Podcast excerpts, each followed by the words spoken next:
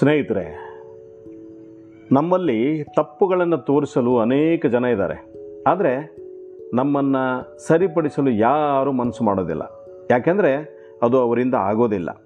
ಒಮ್ಮೆ ಒಬ್ಬ ಆತ ಮೂರು ದಿನಗಳ ಕಾಲ ಕಷ್ಟಪಟ್ಟು ಒಂದು ಅದ್ಭುತವಾದ ಪೇಂಟಿಂಗನ್ನು ರೆಡಿ ಮಾಡಿದ.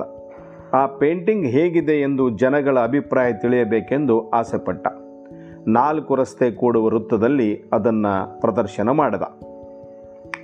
ಅದರ ಕೆಳಗೆ ಹೀಗೊಂದು ಸಾಲನ್ನು ಬರೆದಿದ್ದ. ನಾನು ಮೊದಲ ಬಾರಿ ಬರೆದ ಪೇಂಟಿಂಗ್ ಇದು. ಇದರಲ್ಲಿ ಲೋಪಗಳು ನಿಮಗೆ ಕಾಣಿಸಬಹುದು. ಎಲ್ಲಿ ಲೋಪ ಕಾಣುತ್ತದೆಯೋ ಅಲ್ಲಿ ಒಂದು ಇಂಟು ಚಿಹ್ನೆಯನ್ನು ಬರೀರಿ ಅಂತ ಅದರಲ್ಲಿ ಬರೆದಿದ್ದ. ಸಂಜೆ ಹೊತ್ತಿಗೆ ಆ ಚಿತ್ರಕಾರ ಪುನಃ ಬಂದು ಚಿತ್ರವನ್ನು ನೋಡಿದ. ಆತನಿಗೆ ಒಮ್ಮೆಲೆ ಅಳು ಬಂತು. ಕಾರಣ ಏನಂದರೆ, ಆ ಚಿತ್ರದ ತುಂಬ ಇಂಟು ಚಿಹ್ನೆಗಳೇ ತುಂಬಿ ಹೋಗಿತ್ತು. ಚಿತ್ರಕಾರ ಅಳುತ್ತಾ ತನಗೆ ಚಿತ್ರಕಲೆ ಹೇಳಿಕೊಟ್ಟ ಗುರುವಿನ ಬಳಿಗೆ ಬಂದು ಈ ರೀತಿ ಹೇಳ್ದ, ನಾನು ಪೇಂಟಿಂಗ್ ಮಾಡಲು ಸಾಧ್ಯವಿಲ್ಲ ಎಂದು ಈ ದಿನ ನನಗೆ ತಿಳಿಯಿತು ಎಂದು ವಿಷಾದಿಸಿದ. ಗುರುಗಳು ಆತನಿಗೆ ಸಮಾಧಾನ ಮಾಡಿ, ಮತ್ತೆ ಅದೇ ಪೇಂಟಿಂಗನ್ನು ಪುನಃ ರಚನೆ ಮಾಡು ಎಂದು ಹೇಳಿದರು. ಮತ್ತೊಮ್ಮೆ ಆ ಪೇಂಟಿಂಗ್ ಬರೆದು ತಂದನು.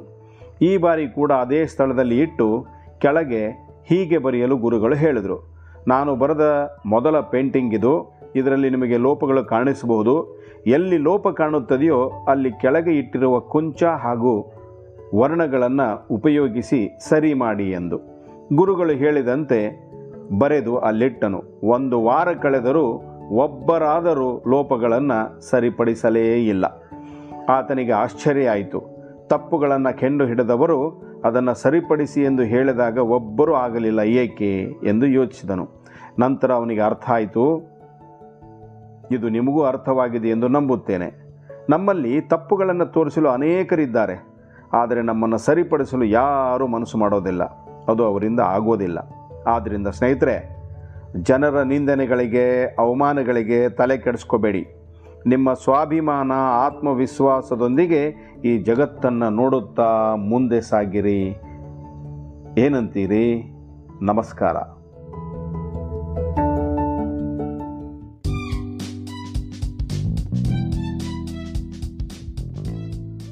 ನಮಸ್ಕಾರ. ಇದು ಎಂಥ ಮೋಜಿನ ಕುದರಿ ಪಾಡ್ಕ್ಯಾಸ್ಟ್.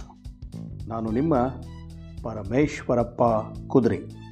ಈ ದಿನ ಒಂದು ಅನುಭವದ ಸತ್ಯ ಕಥೆಯನ್ನು ನಿಮ್ಮ ಮುಂದೆ ತರ್ತಾ ಇದ್ದೀನಿ. ಒಳಿತು ಮಾಡು ಮನುಸ ಒಬ್ಬ ಶ್ರೀಮಂತ ತನ್ನ ಮುದ್ದು ಮಗನಿಗೆ ಸಾಯುವ ಸಮಯದಲ್ಲಿ ವಿಲ್ ಪತ್ರದ ಜೊತೆ ಹಳೆಯ ಪಾದರಕ್ಷೆಗಳನ್ನು ನೀಡಿ ಹೇಳಿದ. ವಿಲ್ ಪತ್ರದಲ್ಲಿ ನಿನಗೆ ನನ್ನೆಲ್ಲ ಆಸ್ತಿಯನ್ನು ಬರೆದಿದ್ದೇನೆ.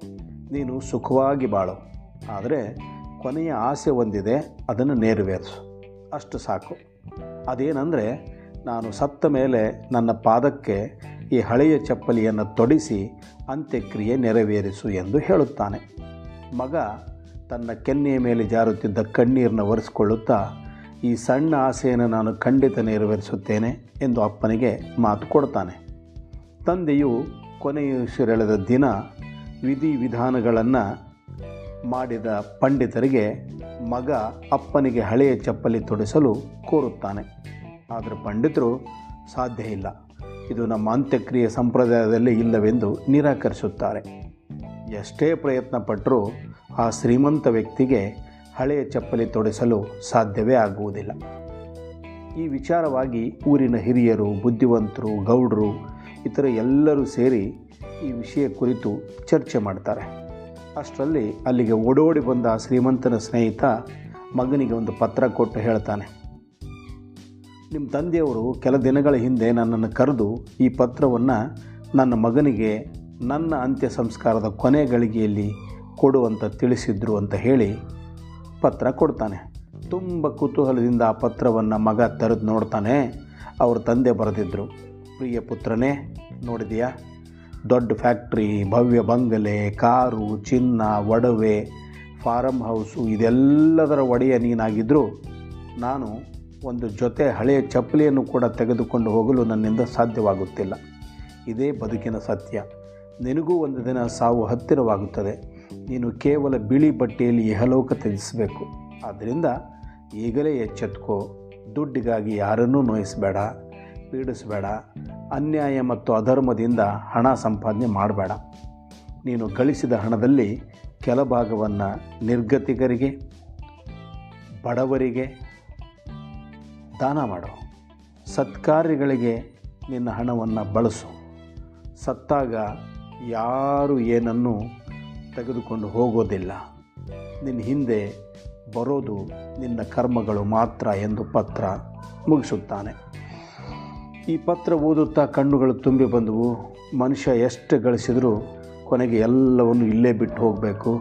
ಏನೇ ಆಗಿದ್ದರೂ ಯಾಕಿಷ್ಟು ಅಹಂಕಾರ, ನೀಚತನ, ಕ್ರೂರತನ ಅಂತ ಯೋಚನೆ ಮಾಡ್ತಾ ಇರ್ತಾನೆ ಮಗ. ಆಗ ಅವನ ಮೊಬೈಲ್ ರಿಂಗ್ ಆಗುತ್ತೆ ಅದರಲ್ಲಿ ಒಂದು ಹಾಡು ಕೇಳಿ ಬರುತ್ತೆ. ಒಳಿತು ಮಾಡು ಮನಸ್ಸ, ನೀ ಇರೋದು ಮೂರು ದಿವಸ. ಉಸಿರು ನಿಂತ ಮ್ಯಾಗೆ ನಿನ್ನ ಹೆಸರು ಹೇಳುತ್ತಾರ, ಹೆಣ ಅನ್ನುತ್ತಾರ, ಮಣ್ಣಾಗ ಹೂಳುತ್ತಾರ. ನೋಡಿ, ಈ ಹಾಡು ಬದುಕಿನ ವಾಸ್ತವವನ್ನು ಎಚ್ಚರಿಸುವಂತಿದೆ. ಹೇಗನ್ನಿಸ್ತು ಸ್ನೇಹಿತರೆ? ಕಮೆಂಟ್ ಮಾಡಿ. ನಮಸ್ಕಾರ.